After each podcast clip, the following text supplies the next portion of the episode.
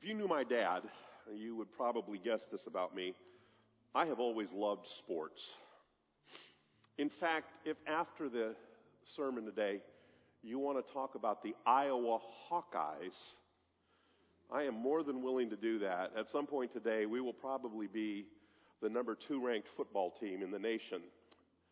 Are we the second best team in the nation? probably not. But we've won, and so we get the ranking. Uh, are there any Alabama fans here? Oh no, see, I just crossed a line, didn't I? I just crossed the line. Um, in my younger and thinner days, I participated in them. One time when I was preaching, I called myself an athlete, and a friend said, Dave, is athlete really accurate? I participated in sports. Let's, let's put it that way. Um, the best word for my career might be mediocre. Dad used to love telling the story of how I began my competitive athletic career. Back in my day, basketball games began with a jump ball at the beginning of every half. Not just the beginning of the game, but at every half. So we had the jump ball at the beginning of the first half, and the ball was tipped to me. And I executed a dribble down and I executed a perfect layup in the wrong basket. At halftime, we lined up again. They tipped the ball to me. And once again, I executed a perfect layup in the wrong basket. I believe I was high scorer that day for the other team. And that's where it all began. In the semifinals of my college intramural basketball league, we were down by one point with time running out. I had the ball at the top of the key and I dribbled through, got into the lane, and I shot what I thought was a beautiful floater, headed right for the basket. I was going to have glory as I put my team into the finals. Clank, hit the back of the rim. We lost. We were out. My dad used to call me the strikeout king in Little League. I struck out, I've got newspaper clippings. I struck out almost everybody that I pitched to. And almost every time I ever got it to the plate, I struck out as well. I was pretty consistent about that. I, I won a few table tennis tournaments. That was probably the only time I was any good. But there was one thing that I competed at that I want to talk about today. When you look at me, what's the first athletic competition that comes to mind?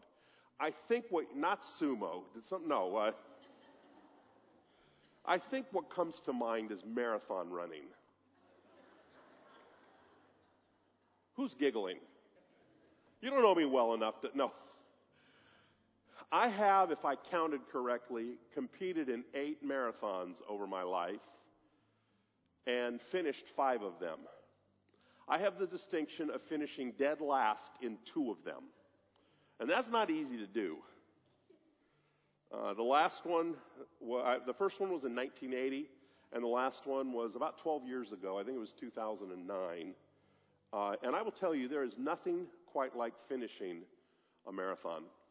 I saw, I don't know if it was a meme on computer or a t-shirt recently that said, do people who run marathons know they don't have to? There's something to that. It is literally the, one of the most painful experiences of my life. Until I had some surgeries recently, I would have said it was the most painful experience of my life. Uh, the first marathon, as I was about 23 miles in, I began talking to God. Lord, if you will let me finish, I will never run again. Kind of one of those bunker, bunker promises you make to God. I will never run again. But crossing the finish line is the most glorious experience. Even when I cross dead last, they are the mo- it's the most glorious experience. Uh, when I crossed the White Sands, I went. I did the Bataan Death March, Bataan Memorial Death March. It, it's in White Sands, New Mexico. It, it commemorates the actual Bataan Death March. A lot of people from that death march were from the White Sands, New Mexico area. And uh, it took nearly all day. I was slow. Uh, I remember I was behind a really old guy in one of my first runs, and it said, "Be it ever so humble, there's no pace like slow," which I thought was good. But uh, I crossed the finish line, and I just I just burst into tears. They were tears of joy. And the finish is so joyful because the race is such agony. It is the agony of the race that makes the finish line such joy. And that's actually true. The Greek word for race or any athletic competition is agon, A-G-O-N in our transliteration. And that's the word we get our word agony from. Agony is the experience of struggling through a competition until you reach the goal. It means contest, struggle. In Hebrews 12:1, which is our text today, the Christian life is described as a race, a painful struggle, yes, an agony. Now, I don't know if you've heard of this thing that has happened in America in the last year and a half. There's this thing called COVID, coronavirus. I had a little experience with that last year. There's some variants going around, and it kind of slapped us upside the head, didn't it? I uh, I spoke at a men's conference in Cedar Rapids a few weeks ago, and there were several pastors there, and I I just talked about how wearying it is to minister in the COVID era. And all the pastors were like, yeah. And I'm not even talking about, I'm not saying it's just for pastors living in this era. It's just like, are we going to have another shutdown? Do we have to wear masks? Do we this? Do we that? We're fighting over things we didn't even think of. I mean, what are we going to find to fight over next week? And it's just wearying to live in this era. It's just slapped us upside the head.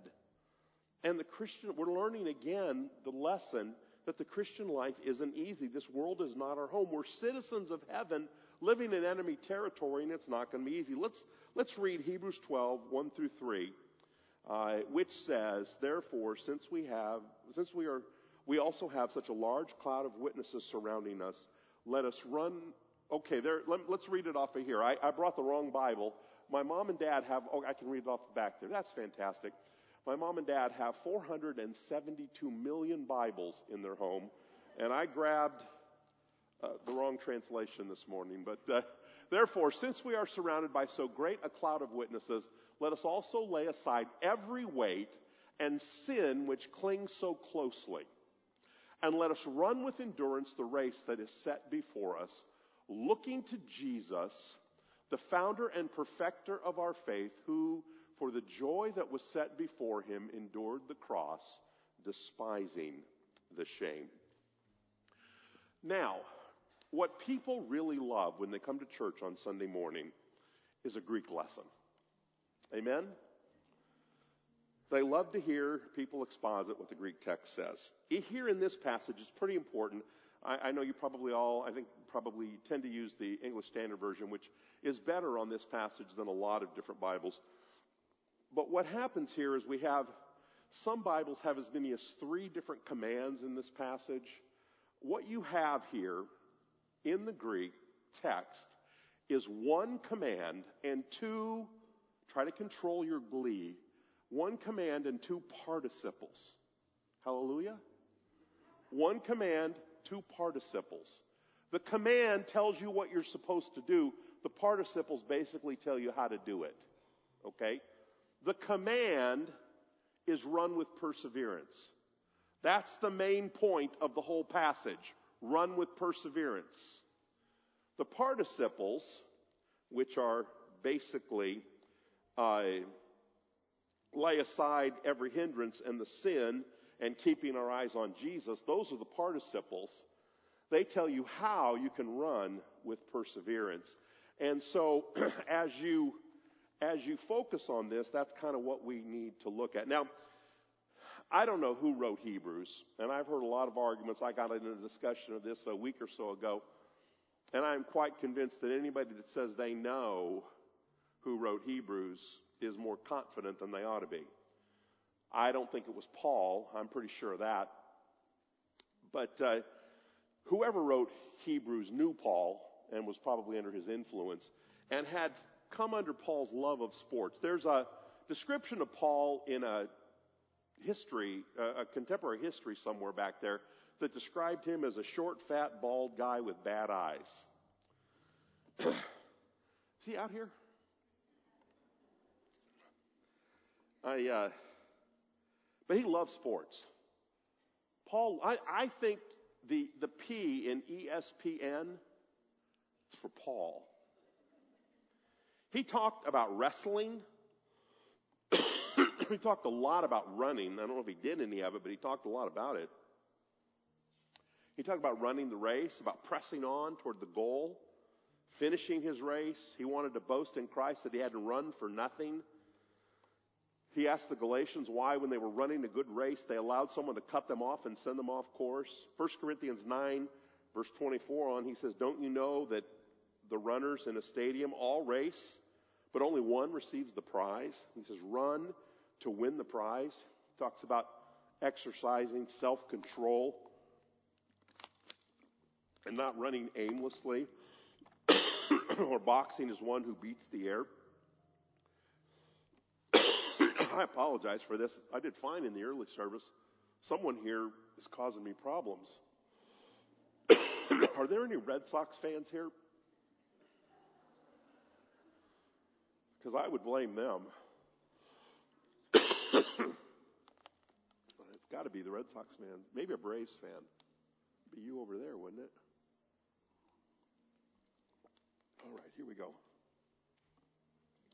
Anyway, as we uh, as we look through this passage today, I want to make three points and uh, some sub points as well. We're just going to kind of wade through this, and I'll try to. I noticed that there was no clock in the Pioneer Church. Uh, and when I got here, there was a clock here. Now, maybe that clock was there last week, or maybe someone said, we got to make sure there's a clock at this church so that Dave can see what he's, what he's doing. But, uh, Let me make a couple of points here. First of all, we are in a race. We're running a race. The Christian life is a marathon that begins the moment you trust Christ. Now, in a room with this many people, I would be a, a fool to believe that every one of you has entered the race. It begins at the moment that you trust Jesus Christ as your Savior and Lord, recognizing that you have no hope eternally and no hope for the forgiveness of sins outside of Jesus Christ in this world. And if you have not received the salvation that Jesus Christ gives, I encourage you not to wait until the end of the service. I encourage you right now to trust Jesus Christ, repenting of your sins, and putting your faith in Him right now this very minute. While I cough, you, you put your faith in Jesus Christ. Um, because he is the only hope that you have. His death paid for your sins. His life offers you new life, and you can have eternal hope in him. From the moment that you trust Jesus Christ as your Savior, and your Lord, you begin a race. That race starts at your conversion. It ends when you see Jesus face to face. Whether you, like my dad a year ago today or my mom on Monday, you go to see him, or whether he comes, you know, whether it's his second coming and you, you know, he comes for us, you go see him. And it's not a sprint. There are a lot of Christian sprinters. They get out there and they run lickety. I never was a sprinter. Those guys impress me, but they don't run very long. They run fast and then they're all of a sudden. I've known a lot of guys or women who did great things for a little while and then all of a sudden they're gone. Whatever happened to such and such? Eh, he, he wore himself out. They were doing great things for a minute, for a month, maybe a year, but they wore out. You know, when I did those Bataan death marches, I had a friend with me. He was head of the DEA in the Sioux City area.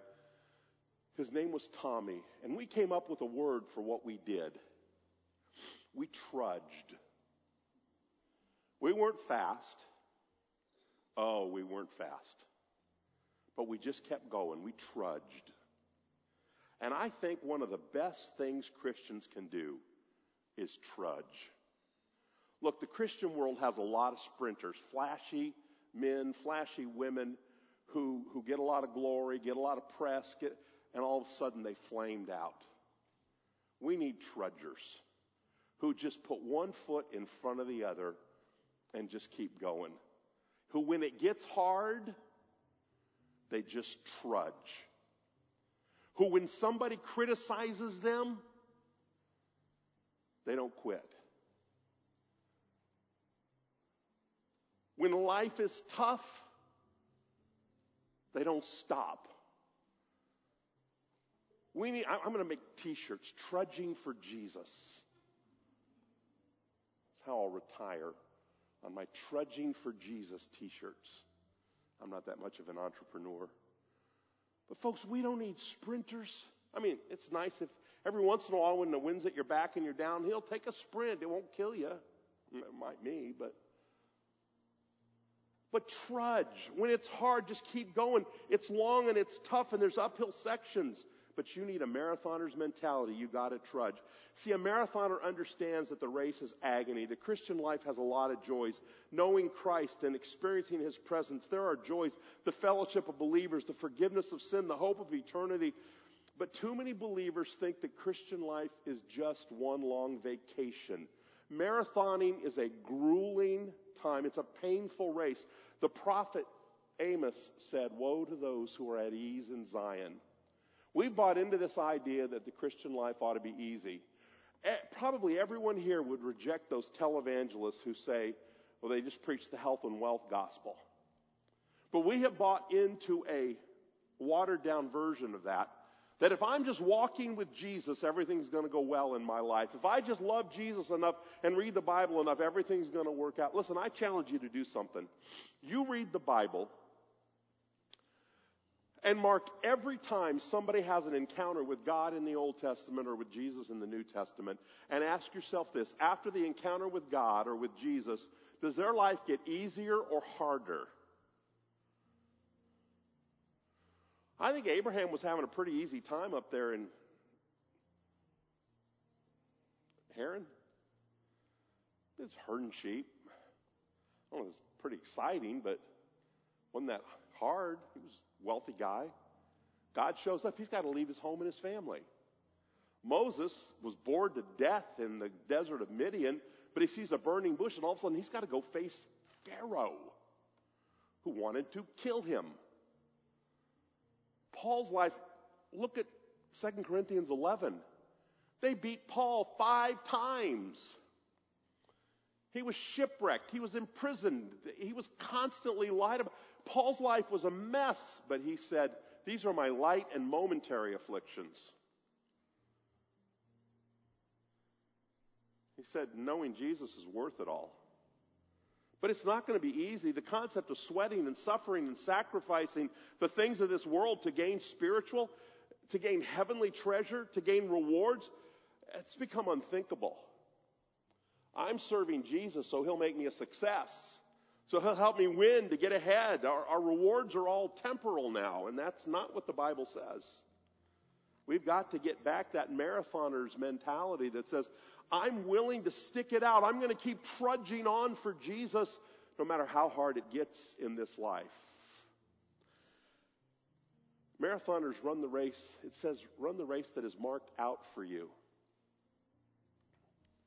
The race, you know, you don't get to pick the course. There have been a few days in my life. A year ago today would not be a day that I would have picked. Monday would not be a day I would have picked. The day I heard the word coronavirus would not be a day I'd pick.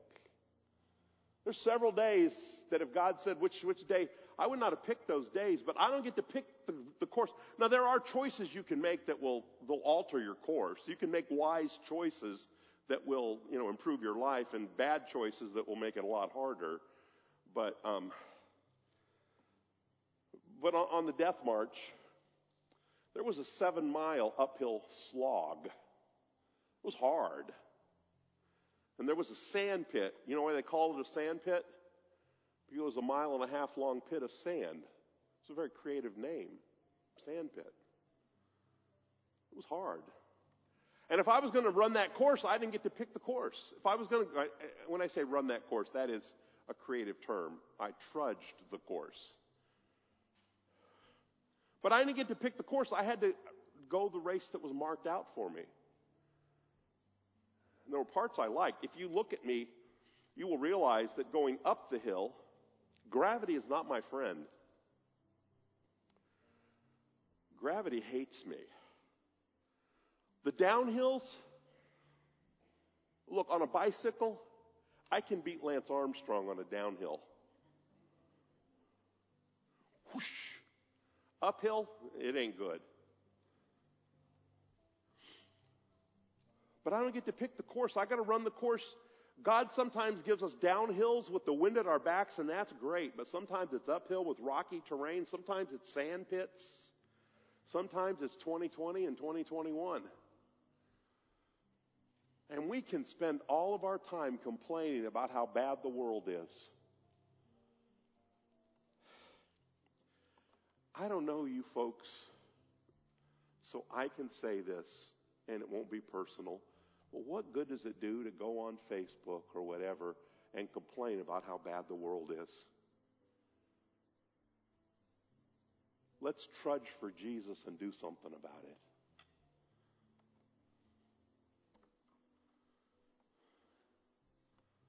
We have the power of the Holy Spirit.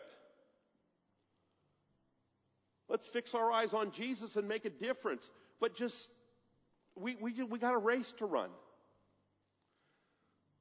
The greatest things that have happened in history have come when the world is at its darkest. The light shines its brightest then. And so our job is not to complain about the course, but to run it or trudge it for Jesus Christ. We run to win. Now, this may sound like I'm saying something different than I just said because I said just trudge. You win by trudging because winning is finishing the race. It's one of the things about marathoning, there are guys that win. They're those little guys that weigh about four pounds, all legs. Back in 2006, the Sioux City Marathon, I finished dead last, two hours behind anyone else. They'd closed the course. The guy was packing up everything, putting it in the in his station wagon. He's like, we, we wondered what happened to you. We thought you'd gotten lost or something. He gave me a trophy for finishing. He said, man, I'm glad you, you didn't get, you know, nothing happened to you. My fastest marathon was my first marathon, the Dallas White Rock Marathon in 1980. I ran, I, I forget so much, I ran 3 hours, 54 minutes, 59.7 seconds. That point seven was important. That's just under nine minutes per mile. I was doing a lot faster than that until the last few miles. We'll talk about that again. But I tell you, there were, a, there were like 3,100 people that started, and I finished 1,491st in that race. Do you know what that means? It means I beat about half the people and I lost to about half the people. What is, the, what is that called? Mediocre. I, I, I beat about. I was average. It was mediocre. And I was thrilled.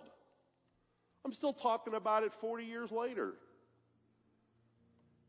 And the fact is that many of us, isn't there like a country gospel song about all I want is a little shack in the corner of heaven or something like that? We should never be satisfied with anything less than God's best for us. We, you were saved, if you've been saved, to make a difference in this world. You were saved, you were not saved to live for Jesus the way I, I was, I was happy if they just put me in the game and I got to run around a little bit. You were not saved to live for Jesus the way I played sports. You were saved to make a difference, to run to the finish line, to trudge for Jesus every day of your life, until you see him face to face. Don't quit. Don't give up. Don't stop. Walk in holiness. Walk in power. Seek Jesus every day. How do you do that? You cast off every weight that hinders you. I ran my first marathon in a pair of army boots with ankle weights around my ankles. You believe me? Let me tell you something. If I wore shorts today, as short as the ones I wore when I ran my first marathon, you would want to poke your eyes out. It was the 80s. We did that stuff back then. But I wore these little shorts and a, a, tank top and little white running shoes, little running shoes. It was back when Nikes were new. Actually, I think I wore Brooks. But anyway, it doesn't matter. But I, I wore, I, my clothes were so light. They, I bet they weighed about a third of an ounce. I don't know. I, I, you get as light as you can because you don't want to carry any extra weight. That's what you do. You get rid of anything that's going to weigh you down. And this talks about two things. First of all, the sin that entangles you. There may be people here today with a sin that entangles you. You know Jesus, but you still let the sins of this world entangle you. Maybe it's a secret sin that nobody knows about. And Romans 6 says that the blood of Christ cleanses us from sin, but it also breaks those chains of sin. The power of sin is broken so that if you walk in Christ and in the power of the Holy Spirit, you can walk free of that sin. It may not be easy. It may not happen miraculously all at once, but if you fight the fight, that sin that grips you can be, and you need to cast it off so that you can run with perseverance. You cannot walk in the blessing of God and trudge for the glory of God while you're still carrying that, you know, 10 pound bucket of sin with you. But there's also other things. There's, there's, it says just the weights that, that weigh us down. Not the sin, but, but weights. So often in my life, things that aren't sinful have become weights. I could tell story after story. I'll tell one. Because after I ran that first marathon, I began to train a lot more. I was in seminary, and by this time I had switched over, had gotten right with God, and switched over to Southwestern. I had, uh, I'd take some quarrel with that, but we'll, we'll, you know, we'll, we'll let it go for now. But I, I, I, had started to drop my times in various races. I was getting faster and faster, and I found myself when I was sitting in class, I was thinking about my next training run. I was thinking about my next race. Racing was beginning to consume my thinking all the time. And I, I was about a half a month from graduation. And I, I ran a race on a Saturday morning. It was a four mile race. I ran for me a really good time. I, let's just the Olympics were not calling my name. It's not like that or anything. But for me, it was a really good time. And I was thinking about it. And that afternoon, I heard not an audible voice, but I heard the Holy Spirit saying, This is becoming an idol in your heart. You need to give it up. And I struggled. And I said, Lord, I, I can't do that. and you may need to just stop listening to me because I said something so dumb that anybody that said this to God shouldn't be preaching in public. But I said, God, if you want me to stop running, you're going to have to take running away from me. Is that something that anybody should say to God? Do you know the rest of the story? You can guess, right? That was a Saturday. I went to church Sunday. Monday, I got up and ran an 11 mile training run. And then I went to the gym to play basketball for a couple hours. I was in really good shape. And I went up for a rebound. And I came down. I think it was uh, a guy named Harry Layden. I think uh, we called him Heavy Layden. Are you weak and heavy laden? Because he was kind of big. But uh, I think it was him. But I came down on his foot and I rolled my ankle really bad. I graduated from seminary on crutches. And that's when I started gaining weight. It, I never did run competitively again. If I ran, it was just that, that was it. And I thought, why would I say that to God? He, God's not mean. I told that story once. A guy got mad at me. God, God's not mean, but he is jealous for his glory. And if I tell him I'm going to do what I want to do and not what he does, he's like, no, I'm, Dave, you're mine. And I told him, if you don't want me running, if you want me to give up this idol, you're going to have to take this idol away from me. And he jolly well did. And if you think that's God being mean, well, I don't think it's God being mean. I think that's God saying, I'm the Lord.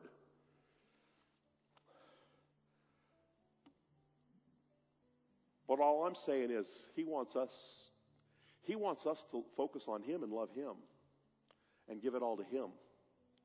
And there may be, I've had that same thing with sports. I remember, I said I was only going to tell one story. I remember this one. I, I love the Yankees. How many of you if, can remember 2004? The Yankees had a three game lead on Boston, and Boston then won four straight games. And I remember watching the Boston fans celebrate at the end of winning that, and I was just looking at them with such hate. And again, the Holy Spirit began to speak to my heart and say, How dare you hate people that I love and for whom my son died just because they cheer for a different team than you do? My dad once was preaching in Alabama the day after the Alabama Auburn game. If you know Alabama football fans, they're pretty intense. And the preacher said, Lou, don't mention the game. My dad, A, loved sports, B, loved to joke. The preacher said, don't mention the game. And dad said, these people can't be saved. They got a God. It's called football. And he was kind of joking about that a little bit. But if we have, if, if, if we can't joke, I mean, that, my heart was sinful. That was an idol. And God has had to work on that with me. I, I can't say that one's completely gone yet. But I've had several. We got to throw off those weights. If there's something that is so important to you that it, it rivals God's, your affection for God, uh, you got to deal with that. I got to move on. Marathoners focus on the finish line.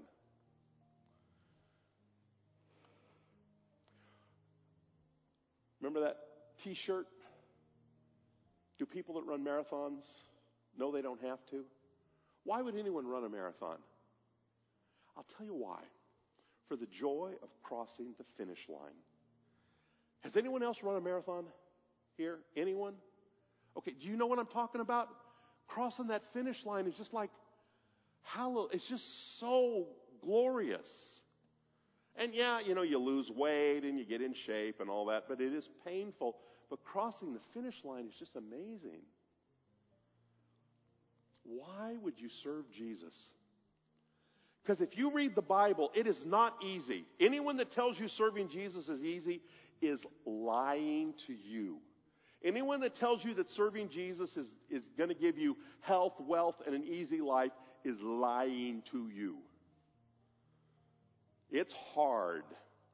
You live in a world where the prince of the power of the air has seduced and lied to people and they are moving in one direction and you is it easy to drift with the current? Yes. Is it easy to swim upstream? No. We swim upstream. We stand against the tide. I used to play a game at the beach where i'd stick my feet in the sand and try not to move when the waves hit.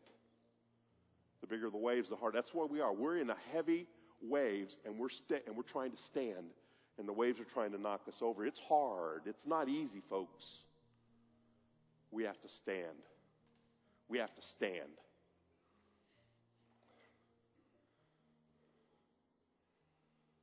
Why do we do it? Because one day, like my dad did a year ago today, Barbara went in to get him in the morning. He was gone. Monday, we all stood around and watched my mom. Her breath, gradually got rougher and rougher and eventually stopped.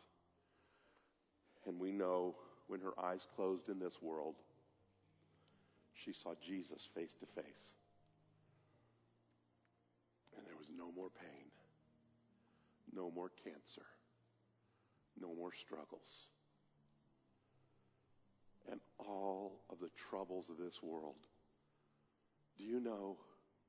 And I, I, I, I don't know if there's a charismatic church near here, but please don't jump. There are no politics in heaven. Can I get a hallelujah? There's a king and he's sitting on the throne and he's not running for office. It's glorious. And when you cross that finish line, when I crossed the finish line of the first race, there was a famous race doctor wrote a whole bunch of books. His name was Dr. Cooper. And he saw me. I was in such bad shape. He came running to me to see if I was okay. I was on the ground. I was miserable. I was, uh, how do you say it? Whatever was in me was coming out. See it? He came running over me. In my heart was such joy the end was horrible. It was glorious. It was glorious. And this world is hard and it hurts. But trudge for Jesus because the end is gonna be glorious. When you see Jesus and one glimpse of His dear face, all sorrow will erase.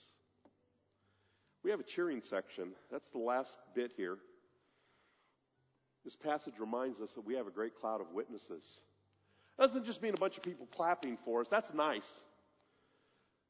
I came around the on the first marathon in Dallas. We came, it was around a lake, and I was, as I said, 1,491st. That meant a lot of people had finished before me. They were there with their families, and so there was a lot of people. We came through, and we, we came around the lake, and the, there was a rope, and there were a lot of people lining. They were cheering for me. I was, I, I hit the wall. You ever heard of that phrase, hitting the wall? I hit the wall hard about 20 miles in, 21 miles in, 21 and a half miles in, and I didn't think I could make it. I kept going, pushing through, and finally, when I got there, and these people were cheering me on, I picked it up and I thought I was sprinting. If I had video of it, I probably wasn't, honestly. I probably wasn't, but I felt like I was sprinting to the finish line until I collapsed and Dr. Cooper came running over. But it felt like it. Now, folks, there's going to be days when you hit the wall. There's going to be days when your life, you, you get a phone call, you get a diagnosis, somebody hurts you, something happens to you, and you don't think you can go another step. It's usually when you're just cruising along and everything's great and then bam, you, it just hits you. You don't think you can do it. Some days maybe you just feel the weight of your own sin and the guilt. And if you listen, you can hear the voice of Cain's brother Abel saying to you, the blood sacrifice cleanses from all sin. You've got, a, you've got those who have gone on before saying, the sacrifice works. You can hear Enoch whisper that faith, a life of faith, pleases God and elevates us to the heavenly places. You can hear Noah say, think about Noah. Year after year after year, building a boat when it doesn't rain. Noah, what are you doing building a boat? Why? Because it's going to flood. Noah, there's no rain in the forecast. I'm doing what I'm doing. And he just kept on doing it. Just, he said, just keep obeying. God. When, when you don't understand why, you just keep obeying God and doing what you're, be faithful, trudge on. And God will do what he's supposed to do. When God's promises don't seem to be fulfilled, you can hear Abraham cheering you on and saying, hold on, my friend, in God's time, the answer will come. Moses, you ever had a task that God gave you that was bigger than you? Listen to me. If you got a task from God, it's bigger than you. Show me one time in the Bible where God gave someone a task that wasn't bigger than them. God's tasks are always bigger than people. And Moses says, listen, the size of your task is insignificant. It's the size of your God that matters. I am who I am.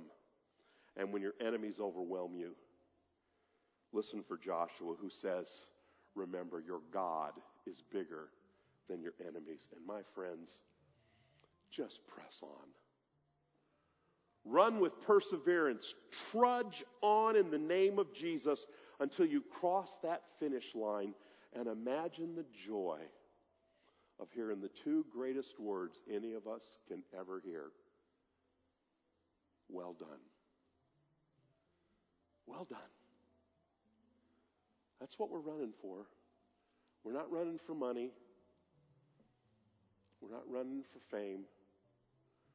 We're running, we're trudging to the finish line to hear the Savior say, Well done. Father, thank you for giving us the opportunity to hear you say, Well done. In Jesus' name, amen.